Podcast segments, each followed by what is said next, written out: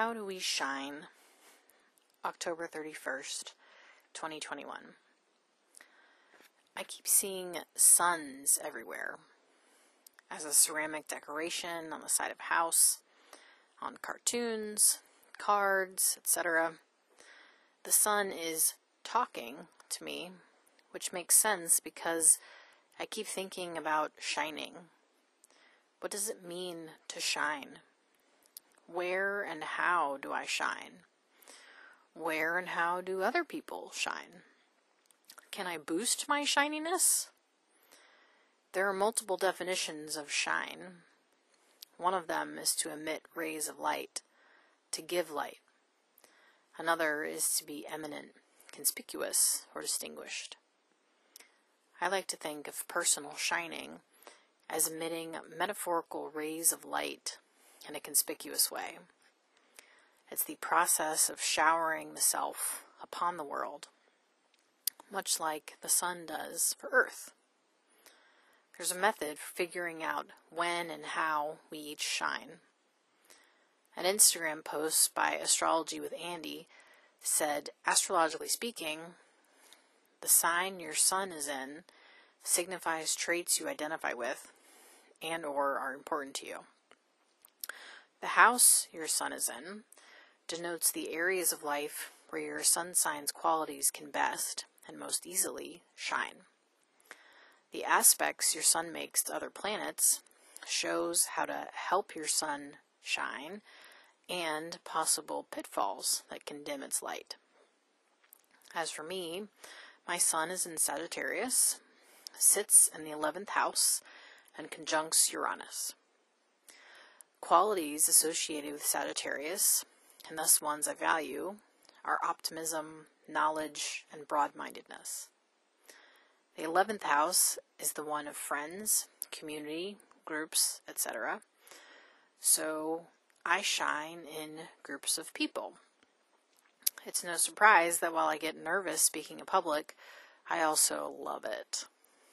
And because my sun is conjunct Uranus, a planet that has rabble rouser slash innovator energy, I shine specifically by either standing out as a vanguard and or in, in unusual communities such as 12-step groups or a fringe spiritual organization, for instance.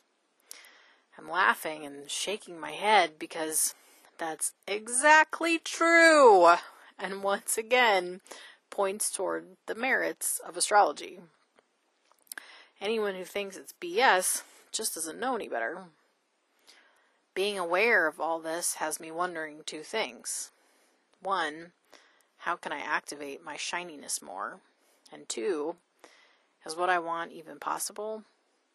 Is it even in the cards for me to be a best selling author? My astrological chart essentially says you have an intense desire to be renowned. It's important for your self esteem, but you have to work incredibly hard to achieve that. Astrology isn't everything, the divine beloved is more powerful than astrology and can make anything happen. But still, I'm not feeling all that hopeful or optimistic. And as mentioned earlier, those are traits I prize. And instead of falling into a pit of despair, which frankly feels tempting, I'm reminded of a concept in many spiritual philosophies, including mine. You have the right to action, but not to the fruits of the actions.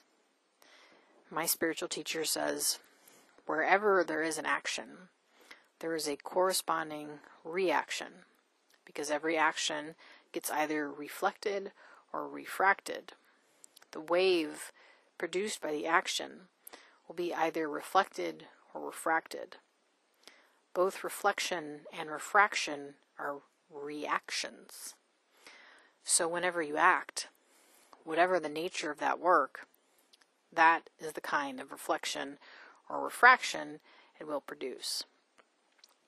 But that reflected or refracted reaction is not in your hands. To do whatever you do, that is your only right. To do whatever I do is my only right. How it will be received, who will read it, how popular I'll become as a result, etc., is out of my hands and not up to me. All I can do is what I'm doing, and in this case, that means putting words on a page. I dream of a world where we recognize our own unique talents and gifts, a world where we shine those gifts upon the world, a world where we understand that as much as we want to control outcomes, we cannot, a world where we realize all we can do is put in the work and let go of the rest.